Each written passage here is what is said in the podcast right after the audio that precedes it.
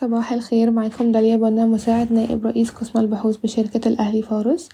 نبدأ بأخبار الاقتصاد الكلي. تمدد ودائع المملكة العربية السعودية البالغة خمسة مليار دولار أمريكي في البنك المركزي المصري لمدة عام واحد. أعلن نائب محافظ البنك المركزي المصري أنه سيتم إلغاء القروض المدعومة للشركات الصناعية والزراعية والإنشائية سيواصل المقترضون الذين حصلوا بالفعل على قروض بموجب البرنامج الاستفادة من سعر الفائدة المدعومة بنسبة تمانين في ومع ذلك فإن الذين يرغبون في تمديد أو اقتراض المزيد بموجب التسهيلات الحالية سوف يضطرون إلى القيام بذلك بأسعار الفائدة السائدة. أما بالنسبة لأخبار القطاعات أصدرت شركة مصر لإنتاج الأسمدة نتائجها المجمعة للربع الثالث من عام عشرين اتنين وعشرين حيث جاء صافي الأرباح عند واحد فاصل تلاتة مليار جنيه مصري. هو انخفاض بنسبة تسعة وأربعين في المية على أساس ربع سنوي وانخفاض بنسبة اتنين في المية على أساس سنوي. جعلت BMW Global Auto Group مستوردها الجديد ووكيلها في مصر.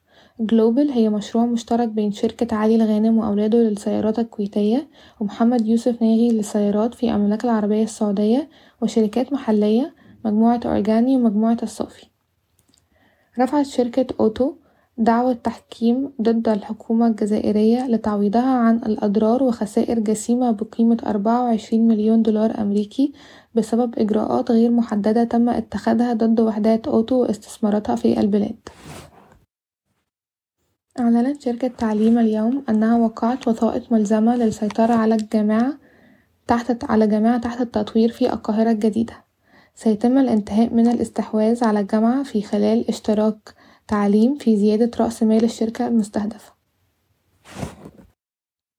تقدمت شركة مصر بني سويف للأسمنت لاستئناف حكم سبتمبر الصادر عن مركز القاهرة الإقليمي للتحكيم التجاري الدولي الذي فرض غرامة على الشركة بقيمة تلتمية وتمانين مليون جنيه مصري لتسوية نزاع مع وحدة أعسك التابعة لشركة القلعة. وقعت شركة العربية للأسمنت عقد تسهيل ائتماني مع البنك الأهلي المصري بقيمة ربعمية مليون جنيه مصري لتمويل شراء المواد الخام. أفادت تقارير أن, الهي... أن هيئة الطاقة الجديدة والمتجددة تخطط لإصدار مناقصة تطو... لتطوير محطات الطاقة الشمسية بطاقة إنتاجية مجمعة تبلغ ميتين ميجا واط عبر العديد من قطع الأراضي في مجمع بنبان للطاقة الشمسية في أسوان.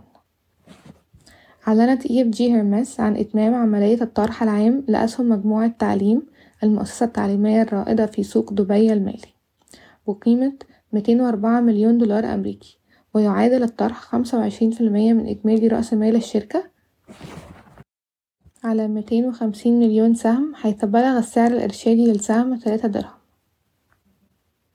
تعاقدت valU مع TotalEnergies Marketing Egypt لتقديم حلول الدفع والتمويل لعملائها. تجري Ryanair محادثات لتدشين رحلات جوية إلى مصر. شكرا ويومكم سعيد.